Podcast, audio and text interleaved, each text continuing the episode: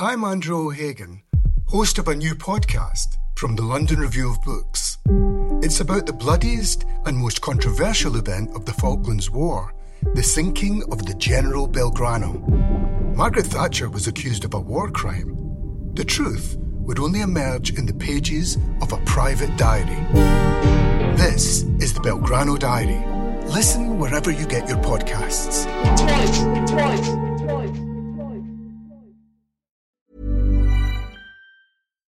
One size fits all seems like a good idea for clothes until you try them on. Same goes for healthcare. That's why United Healthcare offers flexible, budget friendly coverage for medical, vision, dental, and more. Learn more at uh1.com. Welcome to the London Review Bookshop podcast. To find out about our upcoming events, visit londonreviewbookshop.co.uk forward slash events. Um, Marina, I wanted to start by asking you a bit about your personal discovery of art. Um, I think you grew up just outside of Cambridge, five miles away from Cambridge, and you write in your, your preface about um, your discovery of Kettle's Yard, and I wonder if you could tell us a bit about a bit about that. Yes, well, this actually someone who worked at Kettle's Yard is here tonight. So um, I, I, Roger Melbert, who's been very helpful to me in the whole um, creation of these essays. But um, so Kettle's Yard is an absolutely remarkable place. Um, I, am so, I'm sure many of you know, but there was a man called Jim Ede, and he'd made friends particularly with Gaudier-Brzeska and Sophie Gaudier-Brzeska, and had actually looked after them a bit. And that was the core of the collection in this series of tiny cottages, or perhaps two cottages, which he had built, put together. But the remarkable thing about his collecting was that he saw art as a complete continuum with life. It was a slightly Bauhaus idea, so that everything, it wasn't just the enshrined um, object of great you know, beauty on the walls, but the whole, whole of the interior was a continuum. But above all, much more striking than that, he held open house. And I was taken by a friend who was an undergraduate at Cambridge, because um, we were living nearby. I was not yet an undergraduate, I was still at school and um, introduced, and I felt particularly, particularly for Gaudier-Brzeska, um, who seemed to me, and I think it's very important actually in my whole relationship to art, he seemed to me to have a quality of being able to abstract the passion and the idea and the image, if you like. I mean, his sw- the swallowing of fish image, that fantastic mm. sculpture, is both an abstraction and a sort of distillation, as well as a very, very dynamic representation of the act of swallowing a fish.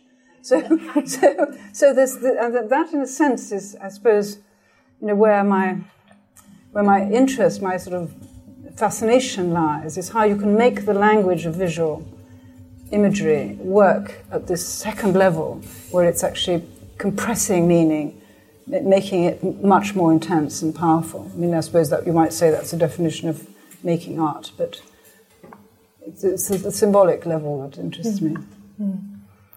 Um, again, in, your really um, striking preface, you, you, write about the anthropologist Alfred Gell, who has written um, to write about art at all is in fact to write about either religion or the substitute for religion. Um, I think I think as a child you um, you went to a Catholic boarding school, and, and I wanted to ask what how you think your um, Catholic upbringing has um, impacted on your on your understanding of art and relationship with art. That's quite a big question. Yes, I no, know, no, no, it's, no, no. It's just that um, it's always quite hard to own up to these things. Um, partly because they do go so very deep. Though I think that a lot of the kind of thinking and writing I've tried to do has actually emancipated me for, to some extent. So I'm not quite as much of a Catholic as I was when I was okay. a child, but. Um, but but certainly the cult of images dominated my childhood. Mm. So when I met, when I discovered Alfred Gell's work, it made sense to me retrospectively of my relationship with statues. I used to walk around the gardens at school. I was at a boarding school, um, which were filled with statues of the Virgin Mary. And I'd always, and I'd think if I if I just took three steps and then turned quickly, I'd see her move, and and, and um, you know I would catch her catch her smiling or crying or something, because it was so saturated, the stories of this idea of the living statue. And there are many wonderful legends which I'm sure many of you know because they've become operas and all kinds of things in which you know, a young a youth will pledge love to the statue of the Virgin Mary, but then he's unfaithful to her because he takes a bride and she comes down into his bedroom and plucks him, you know, to her breast, and that's it. So, so this, this and so this idea of the living image, which Alfred Gell puts in an anthropological context, he did his he did his work, his um, art historical work, as an anthropologist in New Zealand and Papua New Guinea. And he was interested in how, as indeed uh, Gombrich and um, Warburg, Aby Warburg are, he was interested in how art was an active part of the community's self preservation. And this would be not just made images, representations, but it would be dances and uh, social activities together that would create objects and artifacts that were beautiful in the light of the people making them, but also to the light of uh, stranger observers like himself. And so that this idea that, you, that beauty was being activated to serve the interests of the community of the group, he said that that was the principle in his book, Art as Agency, that that was the principle that we should, could look at contemporary art and, and, the art, and the making of art in the West as well. He said that the sort of mimetic theories that you paint a beautiful landscape merely to represent it more profoundly, more deeply, actually missed this particular active agency of the made image, which was a secular power as well as a religious power. And that, I think, is probably the, the main drift of the argument of my book. Mm. And, and, and, oddly enough, it actually relates very, uh, to a very early experience I had, which is that when I was an undergraduate, Edgar Wind was the Slade professor at Oxford. And he came and gave some lectures on the Sistine Chapel with glass slides. You know, it was, it was amazing to see these glass slides. I mean, they were very state of the art and, and beautifully detailed. And he gave this hugely kind of deep interpretation of the meaning of the, paint, of the paintings, frescoes. Um, and I came out with my, a friend of mine. We were both interested in art. And, um, and I said, that's just terrible. He just thinks that art is all about the content and the stories. Art is about form and line and colour. Because I was that, that stage had been raised on this aesthetic, you know, aesthetic modernism, and um, but I was absolutely converted. I mean, I had been converted by Wind that art is actually full of content and it's actually full of ideology and it is telling you the story of the sacred narrative of salvation. I mean, it can do that, and therefore we need to pay, in a sense, more alert attention, you know, because it's actually doing things to us. It's not just a kind of beautiful evocation or, or perhaps troubling evocation of a nude. It's actually saying something about what bodies are that is impinging on us. It's act- acting on us. Mm, yeah. Yeah, acting yeah. on us. Um, that, you talk about some of your favourite writers and how they um, and they write about art and artists and how some of them are professional critics, but but not all of them are. Mm. Um, and you, and you also mentioned in your preface that, that, you have a sort of suspicion that writing about art isn't taken very seriously. It's not proper criticism. It's more of a, an accompaniment, like a like a pianist um, playing for a singer. Um, I wonder if you could perhaps say something about your sense of yourself as an art critic. I mean, these these essays collected in, in this book, most of them you've been writing over the past nearly thirty time, years, yes, I yes. think. Mm. So, um, how do you see yourself as, as as a critic in that in that context? Well, um, there is criticism which you can do, you know, in the daily papers or in a book, which is actually a critique. And a, but there's also, and I think it's sort of rising as a form. Uh, it, it, the, probably the technical word is ekphrasis, mm-hmm. you know, mm-hmm. which is the, the Greek word for the living evocation of a work of art. And often those ekphrases actually imagine the work to be moving. I mean, the famous one is the Shield of Achilles, in which it actually seems to be like a film, and the battle seems to be taking place, and the shepherds are truly, you know, shepherding their flocks in this bronze shield. So that's so, in a sense, it's a communion with a different medium, with words, with the the very stuff of the of the visual image. But um, the, the, writers that I like, um, and I sort of you know feel are avatars, if you like, and I would like to be in their wake um, they were actually very often poets. So mm. it's sort of someone like Baudelaire you know, was actually a professional art critic. I mean, he wrote, he went to the salon every year and did his, you know, resumes of who we thought was good. And that's actually a tremendous lesson in taste because when you look up the actual paintings that Baudelaire singles out, you know, you it's quite hard to think that these were the greatest paintings of the day. Right. So, so it's got actually nothing to do with kind of, I mean, or, or rather, what it shows you is that criteria of taste and appreciation keep changing, even for somebody who one reveres like Baudelaire. But Baudelaire was obviously also needing to look at art, not just to earn a bit of money, which he needed. And that's the same for some other art critics. I mean, John Ashbery, another great artist, um, a great artist in words, who made some wonderful, wonderful ekphrases, including his very long poem, Self Portrait in a Convex Mirror, that, which is the poem that he takes off from the Parmigianino uh, portrait. And then this is sp- absolutely splendid. I mean, one of the most remarkable explorations of the idea of the self as seen in a mirror, uh, how, how- what, how your features and your face relate to your inner being. This is an amazing poem. Well, he worked as a news as an art critic for Newsweek. I mean, he was a regular Newsweek art critic. So, so, but for him, it was food. He needed to have that. He needed literally money, but also food, mind food. You know, to to to to be in touch with that way of thinking, the visual way of thinking, on a on a pretty much weekly basis. Um, and then, of course, there are some much older uh, examples, um, like Diderot. Diderot was a very good art critic, and with lots of theories, um, and saw that as intri- intrinsic to his thought and to his his explorations. And then there are wonderful eccentric writers like Gertrude Stein mm, Yeah. and, and, as- and Elizabeth Bishop, another one, very who herself painted. So she she actually tried to pra- you know, practiced as a as an artist as well. So it's uh, a there, there is a kind of family, you know, mm. that you know very often when one writes, one wants to sort of belong to a family Yeah. of, the, of the sort of the people who one likes reading. You and- want to come out of a tradition. And, yes, yeah, yes, and yeah. you want to be in sort of conversation with people across time. And that's Um, your family. That's, Yeah. that's a bit of my family. um, uh, um, in the book, you, you talk about how um, the first artist to ask you to write, a, a, um, I think it was a for her catalogue, was um, Helen Chadwick um, for an exhibition she had on at the ICA in, in 1986. And, and you write very well about how, as a quite solitary writer at home, you really enjoyed interacting with her and talking to her in her kitchen and sort of spending time with her and getting to know her. Uh, and I wondered if you could talk a bit about how you how you um, relate to the artists you write about and what that what that means to you as a critic. Yes. Well, I mean, I have made friends with several artists uh, about whom I've written, often after being asked to write about them, so not ahead of time.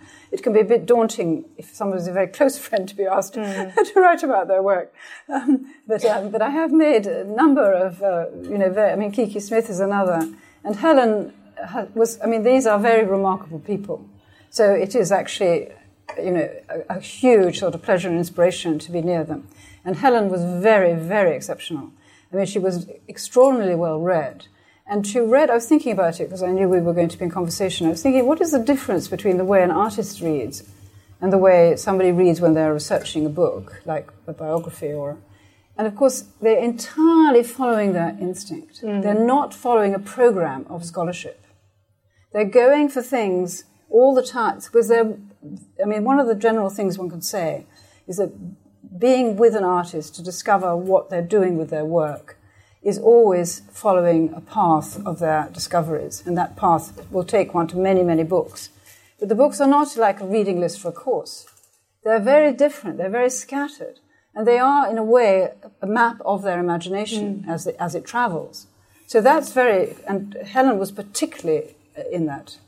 Uh, she was a very good writer, in a, in a, rather in a similar style to her own, um, her own sculpture and her artworks. And I, I, I mean, she could have really written that essay herself. I, I ventriloquized a lot of her. I mean, I do acknowledge it. But is that part of the process? Yes, that yes, you, that is. Yes, yes. you I need mean, to be that close Yes, I mean, there's a, there's a, and it is, it's, it's an interesting form of friendship because actually, uh, people open up a lot to people they don't know.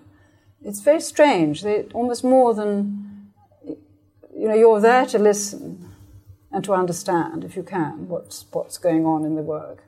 And uh, they will open up a lot. And then, of course, when people do open up, you feel very close to them, mm. unless you hate what they're saying.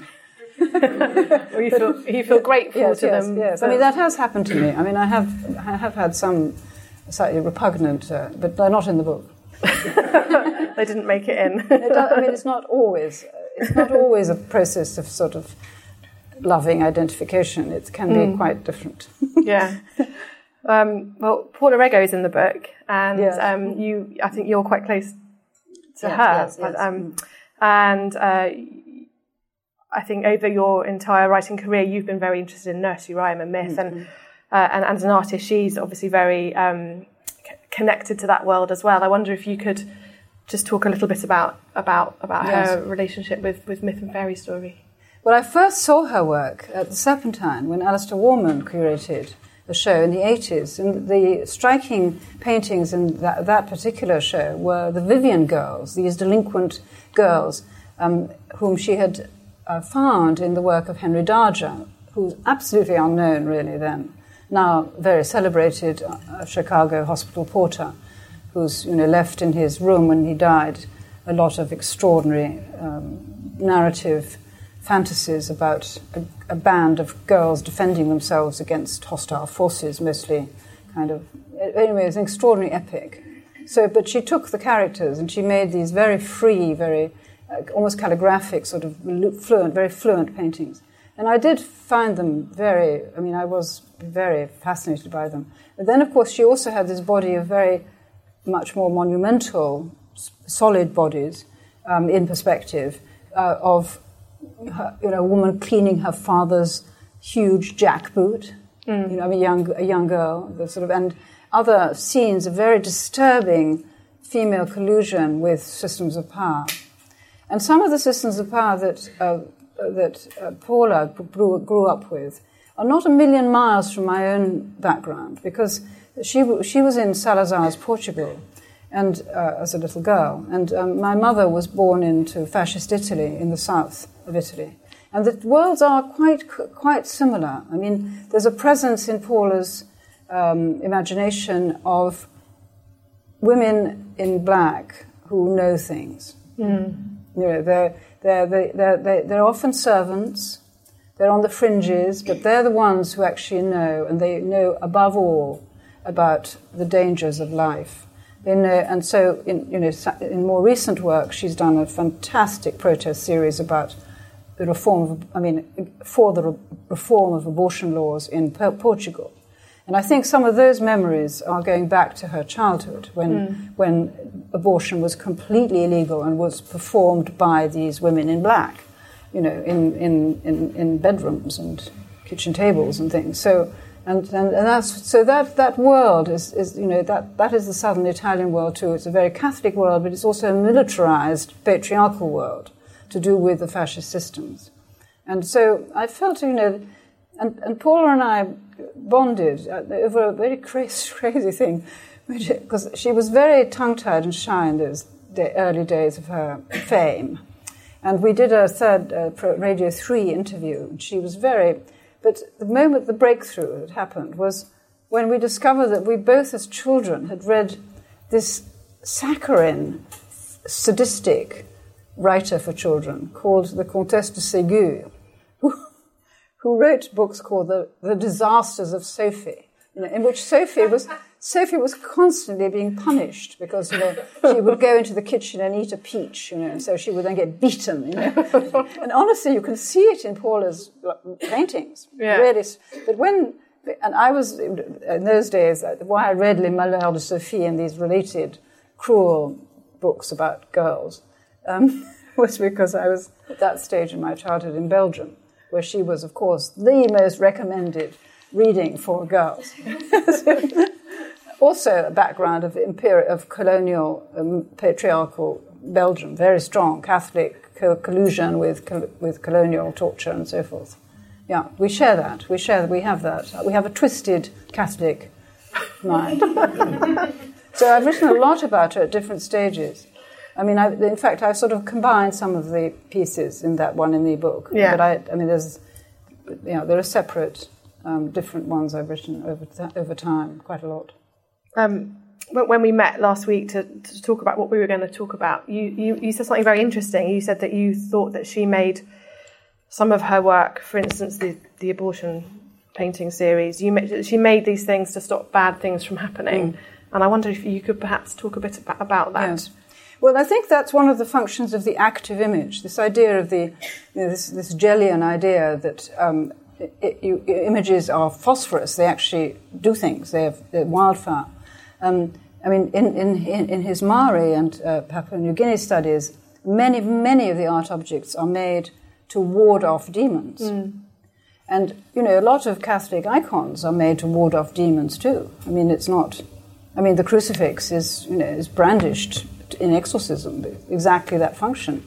And we, we don't sort of allow it or permit it because we think of Christianity as being an official religion and not a, magics, a magical. Um, but I, I, mean, for me, I, I, kind of agree with him, and I think these, these, there is a continuum between these things. Of course, there is depth and there is metaphysics and there are there is spirituality and all the other things, but but this this this function of the function of the visual image to act as the technical word is apotropaic, mm. to ward off danger, to ward off sickness, to keep the wearer or the user from harm. That that is absolutely, and I think it's very strong in contemporary art.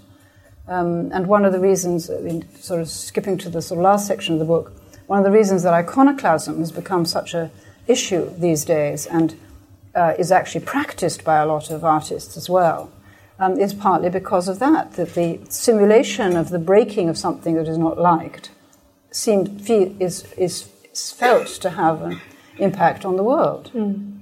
It's, it's probably not entirely, I mean, the immediate thing one would say is that it's not entirely true, but actually that's moot. I mean, it is quite important what statements are made, uh, visual statements as well as, as non visual statements.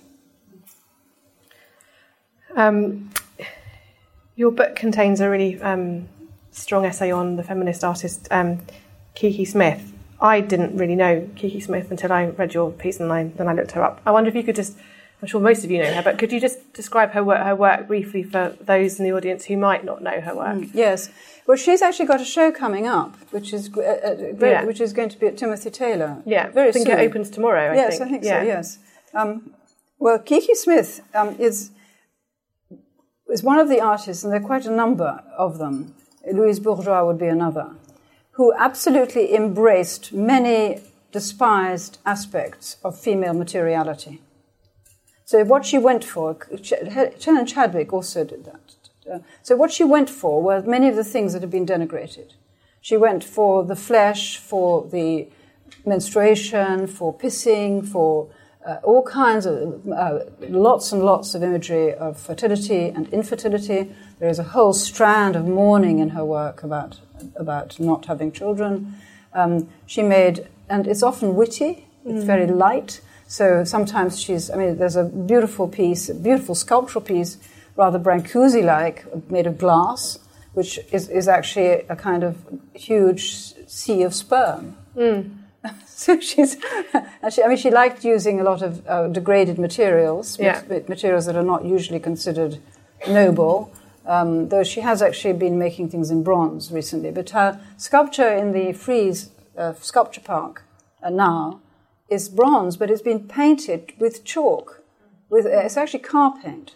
It's, but, and white car paint, but it looks like chalk. So she's actually debased the grandeur of bronze yeah. to make it look more material. And that is a sculpture of Alice in Wonderland called Alice Seer, S-E-W-E-R, um, Seer, and then brackets Alice. And Alice is sort of looking as if she's possessed, and she's holding out her hands as if she's sensing something. Right. So, uh, and, uh, and so Kiki is interested in the body as a medium for other kinds of knowledges that are not. So she's done Mary Magdalene, she's done Lot's wife. She did a wonderful sculpture of Lot's wife. So the pillar of salt, this sort of woman punished for looking back, becomes a marvelous um, image of suffering, of female suffering, and the idea of, of memory, the idea of the woman who looks back is punished for looking back. But so here she is, this incinerated figure of memory. Mm. So there's a lot of echoes in her work of um, ideas of suffering, women suffering in the past. She takes archetypes, she takes um, characters, and she's done lots on the Virgin Mary. She also has a Catholic background. A bit of a recurring theme yeah, there. A bit, of a, a bit of a recurring theme, yes. Um, so, but uh, Kiki, I, I, I mean, is also important in terms of what I've tried to explore because she's very playful. Mm. She doesn't have a studio. She integrates her entire practice with her life. So her kitchen table is full of sculptures that are half being made while she's eating. And, um, and she was brought up by her, her father was a famous sculptor, and her sister is an artist as well, Seton Smith. And, they were and her mother was a singer. And they were brought up not very well off at all. And the children were made to make models of the father's sculptures um, when they were, yeah. So they, they did a lot of folding with origami. Mm. But she likes the idea that everything is in a continuum, that you're at, the, you know, you're at the kitchen table, you're making your, helping your father make his sculptures, and so forth. And she's continued that in her own, in her mm. own uh, habitat, mm. even though she makes very large sculptures. But she also uses a lot of very light materials, like beautiful Japanese papers, and that are like cloth. Mm. So, yes, textile, cloth, lace, glass. Mm. So she's taking the end of the spectrum that was considered craft, feminine, mm. de- denigrated for that reason, mm. and retrieved it. And actually, so successfully transvalued it that many of you might not even recognize these as being denigrated materials anymore because I mean there's been such a return to you know for textiles and craft work that actually it no longer feels sort of like marginal, a, like an inferior. Yeah, it no longer feels marginal. Mm. But that's been that's mm. been an achievement of a lot of women artists, mm. not only but but mostly. Um, so Louise Bourgeois yes, is another artist who you write about yes. really well in the book, and she obviously has done a lot in with stitching and, and making yes. and, and, and her mother I think was a yeah a tapestry, a tapestry repairer yeah exactly yes um, they used to have to respe- re- restore the cupid's genitals because the because the Aubusson tapestries had had their the, they had been censored yeah. so they were taken to the repair shop. Put it's an back. early memory and very, influ- very influential on her. that as a child, she saw her mother carefully re-embroidering mm. the little penises on the cupids. and then she went. She she grew up, she went on to have three three sons and she went to live mm. with her husband and sort of yeah and it became very significant for yeah, her. Yes. Um, I wonder if you could just talk a bit a bit, a bit about her childhood and um, she had quite a well, she made it, well, she made a sort of her work has made a tremendous story out of it. Yeah, um, I'm a little bit. I mean, actually, I sort of have a few caveats about it, but, okay. but basically the story is, and I'm sure many of you know it, that um, her father, who was rather a dandy debonair figure, um, brought into the household an English governess who was actually called Sadie, and um, and then to little Louise's. Uh, Louise felt that she should have been a boy. She was called Louise because if she'd been a boy, she would have been called Louis. And she always felt that um, it was very, she was very disappointing to her father because she wasn't a boy. And then she found her, you know, absolute tragic, tragic sense of failure that he had he didn't love her, he loved the governess. So he not only had married her mother, but he also was having an affair with the governess, mm. who was another love object in Louise's life. So she made in the 70s, and it went on for quite a while, a series of very splendid revenge mise en scène, um, which they called the cannibal, in which she cannibalized the figure of the father on a table wearing an extraordinary sort of goddess Cybele suit with many, many breasts. And I mean, she, it, it was, it was baroque, it was mischievous, and it was very, very, very important to feminist rhetoric in art at the period. And why I have slight misgivings about it is I don't think it's the, her best work, mm. one thing. But I also think that the Freudian narrative If you thought the only way to get a more defined jawline with natural looking results was through surgery, think again. Juvederm Volux XC is a non surgical injectable gel filler that improves moderate to severe loss of jawline definition and can help you achieve natural looking results with little downtime. Even better, this improved definition lasts up to one year with optimal treatment. No maintenance required. Improve jawline definition for a smooth, sculpted look with Juvederm Volux XC. For important safety information and to find a licensed specialist, visit juvederm.com. That's J U V E D E R M.com. Not for people with severe allergic reactions, allergies to lidocaine, or the proteins used in Juvederm. Common side effects include injection site redness, swelling, pain, tenderness, firmness, lumps, bumps, bruising, discoloration, or itching. There's a risk of unintentional injection into a blood vessel, which can cause vision abnormalities, blindness, stroke, temporary scabs, or scarring. Talk to a licensed specialist to find out if it's right for you. One size fits all seemed like a good idea for clothes Nice dress. Uh, it's a it's a t-shirt. until you tried it on. Same goes for your healthcare. That's why United Healthcare offers a variety of flexible, budget friendly coverage for medical, vision, dental, and more. So, whether you're between jobs, coming off a parent's plan, or even missed open enrollment, you can find the plan that fits you best. Find out more about United Healthcare coverage at uh1.com. That's uh1.com. is too strong. You know, it's sort of too neat. And I think it sort of comes out of Manhattan. in a kind of, you know, not entirely, um, well, not to me, well, it isn't quite sort of, it isn't quite fluid enough. It doesn't, Yeah. it doesn't have enough changes. But she certainly did make some wonderful pieces that were cells in which you look into a mm. bedroom with mirrors. And then there, where it's less explicit than the candle will feast on the mm. father, you do get a sense of the mysteries of the parents' mm. sex lives. And quite sinister, aren't they? Yeah, very Yeah. strong. Yes. And then she, she said, you know, she, her prime symbol. She's a symbolic artist, um, and she, you know, um, had a very, a very strong interest in, in, in that, in, in that kind of material, in mythical material. She. People don't talk about this very much, but her husband was actually a, a, a kind of connoisseur of primitive art, and he was the collect, he was the curator at the Metropolitan Museum of Modern Art, I think, no, the Mu- Museum of Modern Art of I may, I may have got the museum wrong, but anyway, he was a he was a cura- very important curator in New York and did some of the early exhibitions about primitive art and its hmm. relationship to so-called primitive art and its relationship to contemporary art. So she actually was very much in the world where people were thinking about that, and I think there's not been enough made of that in the discussion of her work. But, but to go back to her idea of the totem, for example, totems, fetishes, all these ideas that were circulating through the interest in African art, she, um, her totem is the spider.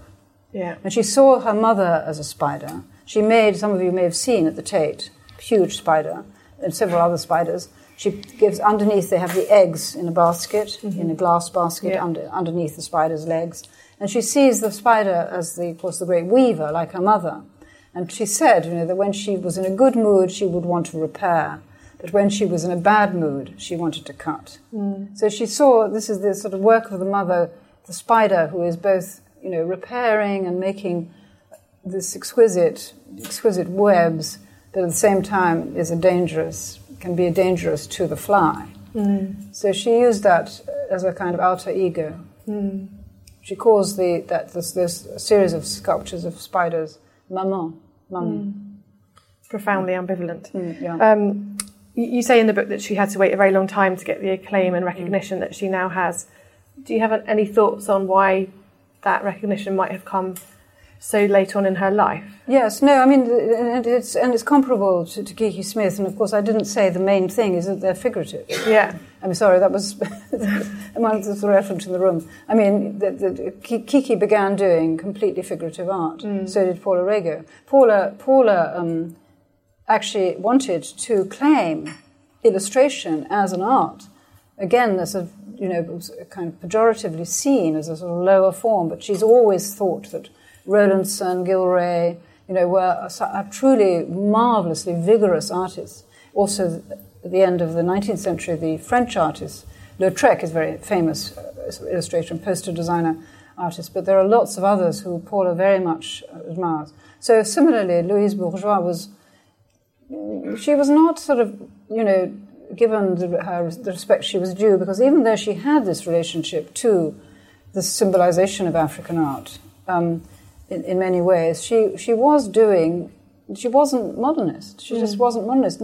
She had a relationship with surrealism, which was much appreciated, especially in America at that time. So, um, but I think that there was, I mean, the Guerrilla Girls did need to, you know, be, be guerrillas. Guerrilla yeah, they yeah. needed to be guerrillas. Yeah. I mean, it was, there was a, just a general, and it's true in many other aspects of life too. I mean, things have remarkably changed.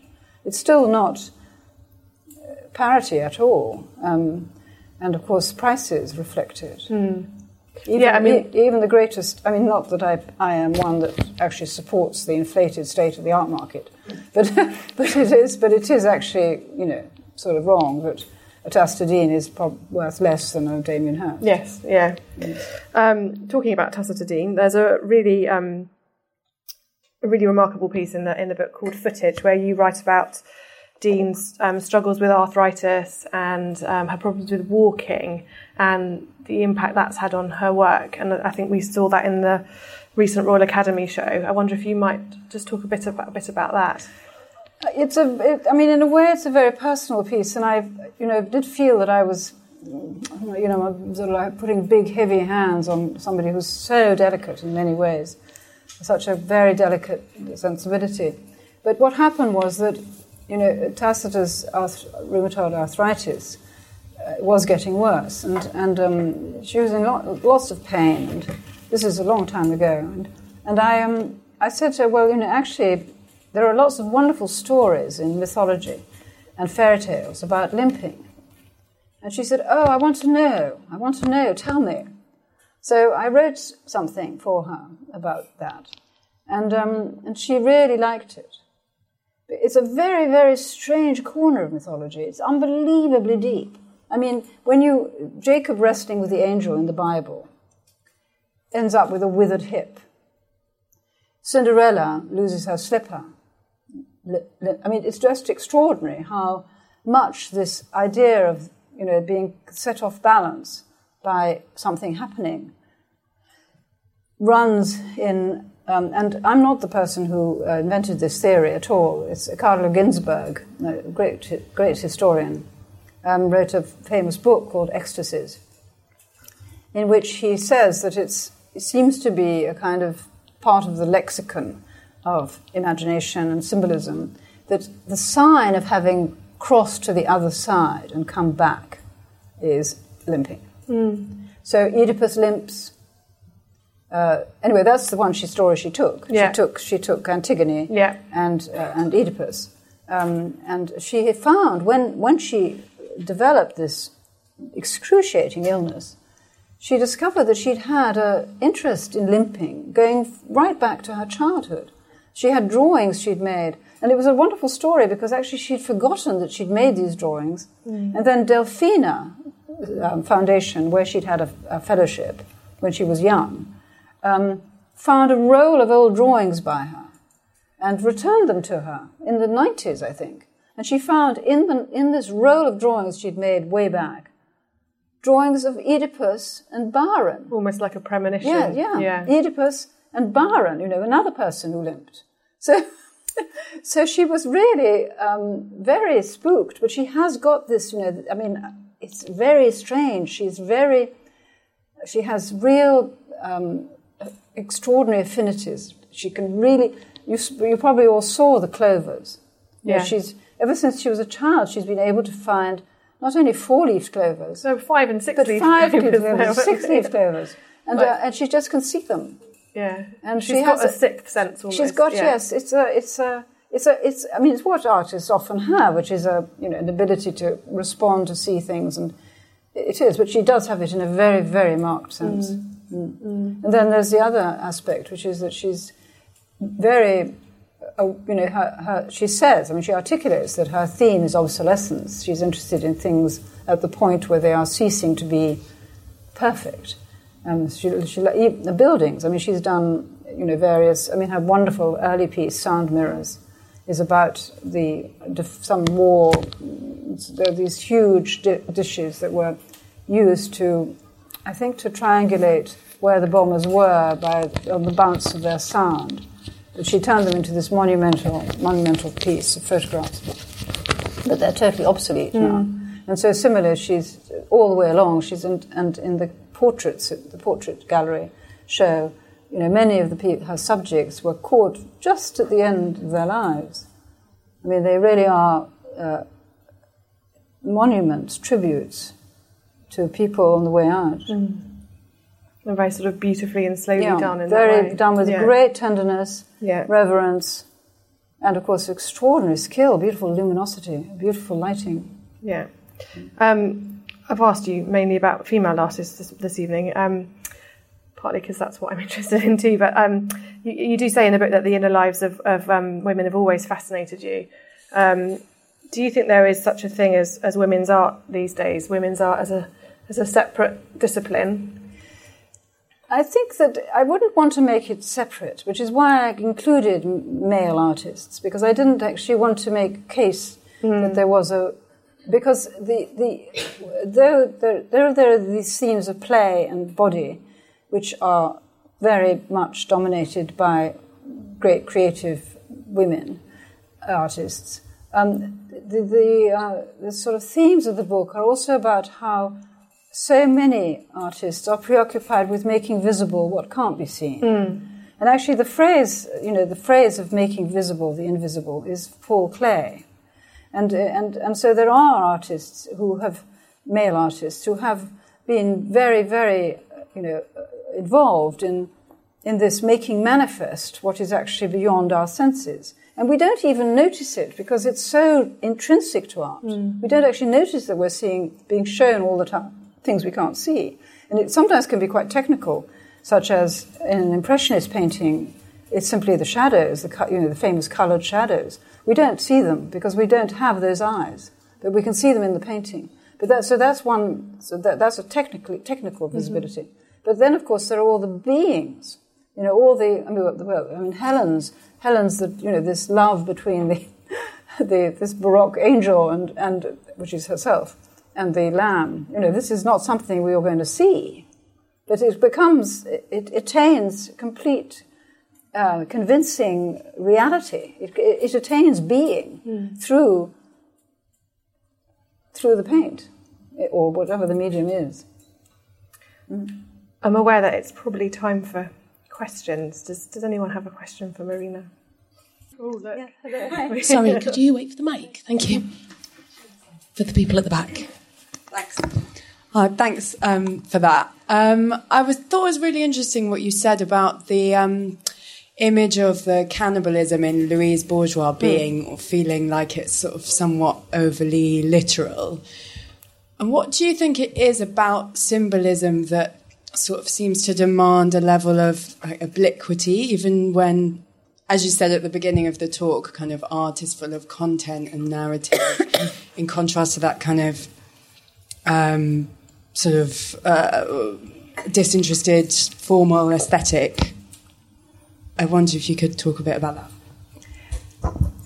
I think that in the great danger when you, you're interested, if you're interested in, sim- I think there are two great dangers if you're interested in symbolism and, mytholo- and mythology, uh, and that is that that you and actually allegory too is, is, is if you sort of go for an exact match. I mean, I think this is not good for art in any medium.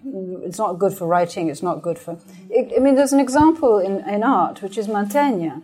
Mantegna painted allegories, and they're rather stiff because they're too literal. You know, there's evil is, uh, you know, wisdom is sort of being attacked by evil, and evil is, uh, it's too sort of schematic. So, and then with mythology, it's also, and with, and with symbolism too, it's also very, very important, to me at least, that the fluidity is permitted, that you don't think that this is a rigid fixed meaning. There are schools of mythological interpretation which tend to affix a meaning. So, you know, if you see an orange, it's going to be this. If you're going to see, and to some extent, Christian iconography does that too. But, but it's not, that's not where the interest lies, and certainly not for contemporary artists. for contemporary artists, where the interest lies is to keep pushing the values and the significance into another place so that we actually are refreshed and surprised rather than confirmed in our pre existing ideas.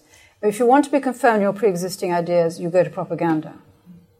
So, and propaganda, of course, uses symbolism all the time. And probably advertising does too, but advertising is very difficult to see. It's so clever, you know, it's very difficult to see how you're being manipulated, which is, of course, all our problems now.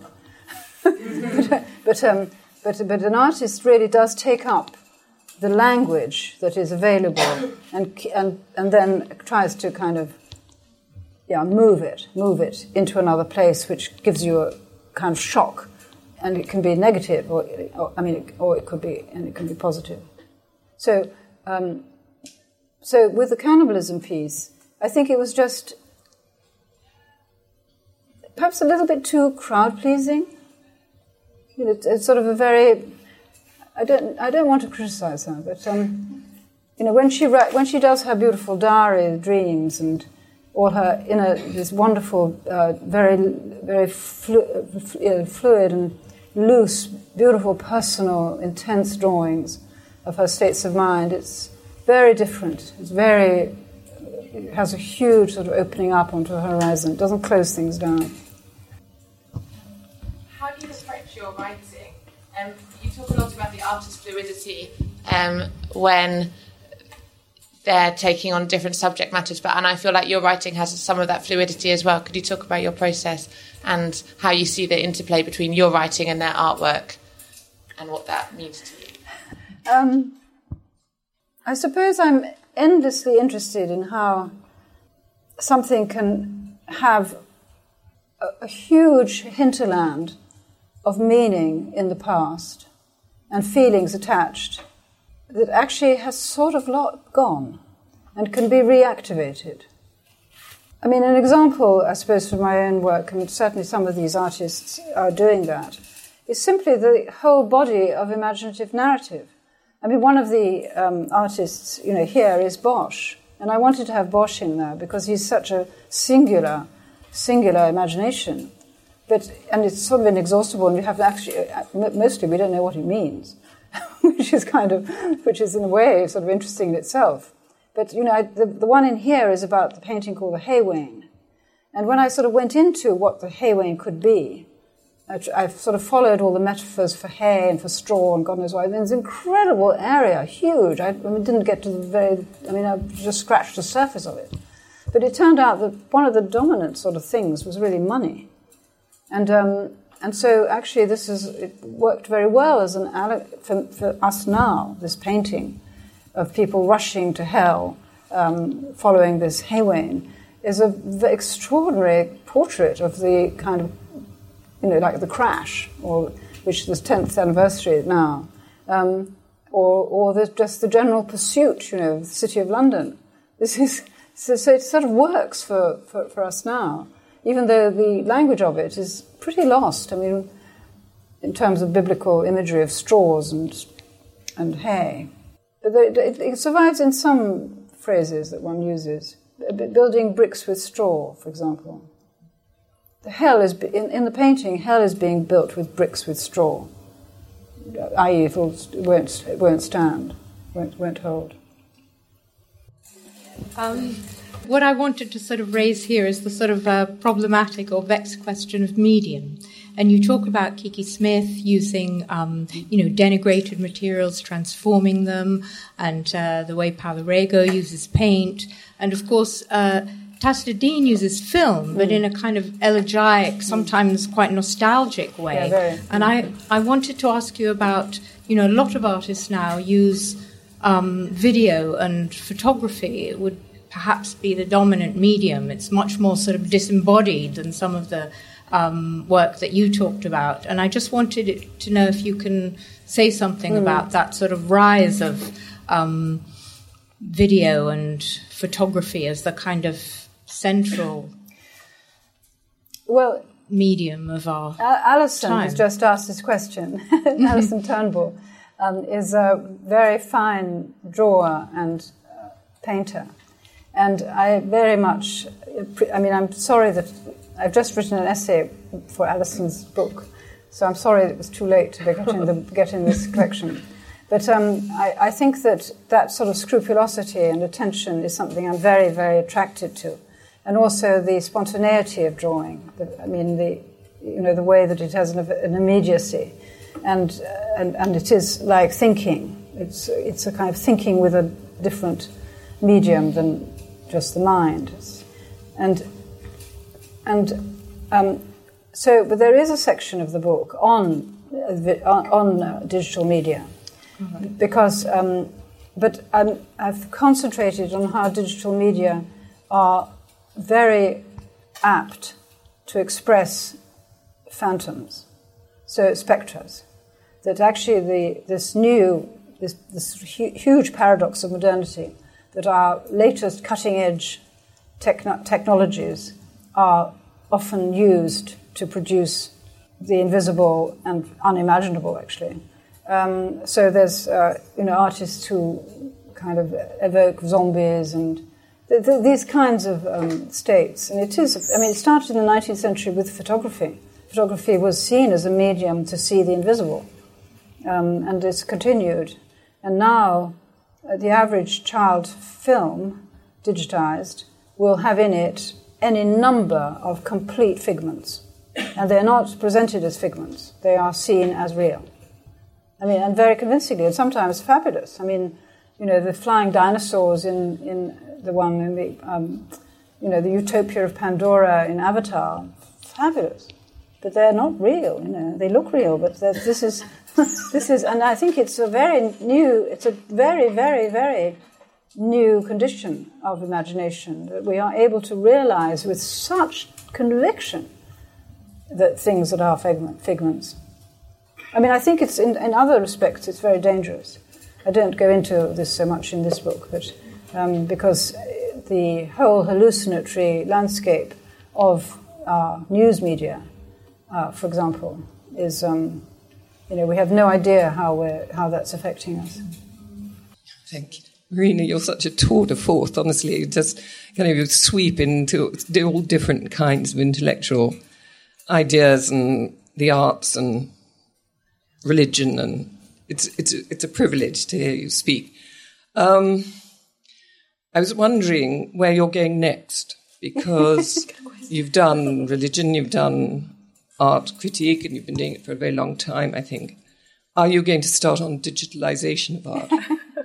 Because uh, somebody's got to. um, well, I am actually writing a, a, book, so um, but it's about the refugee crisis. So uh, the, the, digitalization comes into it a bit actually, because there are aspects of the refugee crisis that have that have um, been affected very strongly by digital media reports, and actually, yes, I mean, uh, and the and the push against it too is also driven by. So, um, but I've tried to look at. I mean, it's an example of looking at something in the past and sort of trying to uncover. I've tried to look at how uh, different attitudes to the stranger, the arrival, the arrival, the, the arrivant, you know, someone who arrives, um, are, are, embedded in legal structures in the past. Um, and in stories, there are just different, you know, relationships to that. So it's partly about the law of sanctuary, the law which doesn't seem to be operating so much these days. So there were kind of facts mm. in, in people's lives, and well, there was. I mean, it was. It's a major theme. It's a really major theme all through. I mean, it's Oedipus, you know, who goes to Colonus as as a, as a petitioner after he's committed his terrible crime. So he's received and given sanctuary. Orestes, after he kills his, fa- his mother, goes to Delphi to seek sanctuary. So there's a. So that's in the Greek very strong. Then in Rome, it's even stronger with Dido and Aeneas, because Aeneas arrives as a petitioner for sanctuary. He breaks the law of sanctuary because he goes without telling her. So that's, you know, that's. Um, that, so I'm trying to look at these ways that if, if we can draw out of the past a, a new kind of body of feelings and understanding mutual rights uh, through, through these stories that enshrine the reception of the stranger at their heart. Yes. Hi, um, thank you. Um, I was just wondering about your choice of the word enchantment for the title of the whole book. Um, well, I think that the idea of the of the a- active object, the the artifact that has agency, is very much in the world of enchantment. I mean, um, it's not, of course, always a benign enchantment. It can be a malign enchantment too. So it's not eh, how enchanting, what an you know, on a, one enchanted evening. It's not quite that. um, it's a, it's a strong use. It's it's really. I mean, I, I'm sort of quite serious about it. I mean, I think that in words too, you know, they do. I'm, I'm very struck by the by the uh, enshrining of hate speech in law. I mean, I think that I, agree with it, um, but I think it actually shows that people do feel harmed by words when nothing has happened. And you know, one does feel that. I mean, it's if you get it doesn't. Thank God, it hasn't happened to me for ages now. But you know, dirty phone calls are extremely troubling. But why? You know, and that's because the, the idea of a verbal act has power. It just does. I mean, even though there is no actual cause and effect that's palpable, you can't measure it. And perhaps you can measure it in brainwaves or something, but um, you possibly can. Hmm. So, so I think that, um, and, and of course, there have been the, the whole icon, the whole history of iconoclasm is all about a visceral response of viewers to the power of an image. because uh, women's art and religion as a cultural thread as well as a theme of various kinds returns in your work and in the minds of all of us so frequently. And because you mentioned Louise Bourgeois and Maman, which was just outside Tate Modern uh, a little while ago, it sort of travels around, right? Mm, mm. It got me thinking about the differences that you might see and maybe even the parallels or the possibility for a really enriching conversation that you might see between, say, something which did happen, Bourgeois' Maman outside Tate Modern, and something which could happen, Bourgeois' Maman outside Canterbury Cathedral. If and when women artists are working within and around and maybe troubling the waters of churches and cathedrals here and elsewhere, how do you think uh, their artworks are being perceived or are enriching or working with those places? The, um, the, the Anglican Church has been rather receptive, um, really quite sort of remarkably so, possibly because of the ordination of priests. I mean, it may go hand in hand with the fact that there are now, you know, many influential and apparently extremely good uh, wom- priests who are women. So that, I think, might have changed things. I mean, there are some very good artworks in churches now. I mean, I think the Houshiary window in, in uh, St. Martin's in the Fields is, is absolutely wonderful. And that's even not, you know, she's not a Christian. So that, that was a fairly uh, radical move on the part of that church, which of course is a radical church. I mean, it's a, it has a history of. So, so I, I, know, I'm quite impressed. I was once a judge of the, um, the ACE, the Art and Christian Inquiry Book Prize. And we were shown the works of art that were in contention for the Art Prize. And it was really very impressive. And I was in Salisbury Cathedral the other day to open the exhibition that um, Ana Maria Pacheco had. And her work is quite political. Um, so again, you know, it was very open to these to these thoughts by by a woman and works. I mean, the other flip side of your question is is the is what people get from encountering art, something that can perform some stimulus function to the encounter with the cathedrals of the past, which were so filled with beautiful art. And I think that I mean Alfred Gell certainly thought so, and I think there is a there is an element. I mean, one of the things that that the the two uh, pursuits have in common is that they are assemblies, and the assembly is quite important to the impact. Um, ladies and gentlemen, yes, Marina Warner, Eleanor Byrne, thank you so much. Thanks for listening. To find out more about London Review Bookshop events, visit londonreviewbookshop.co.uk forward slash events.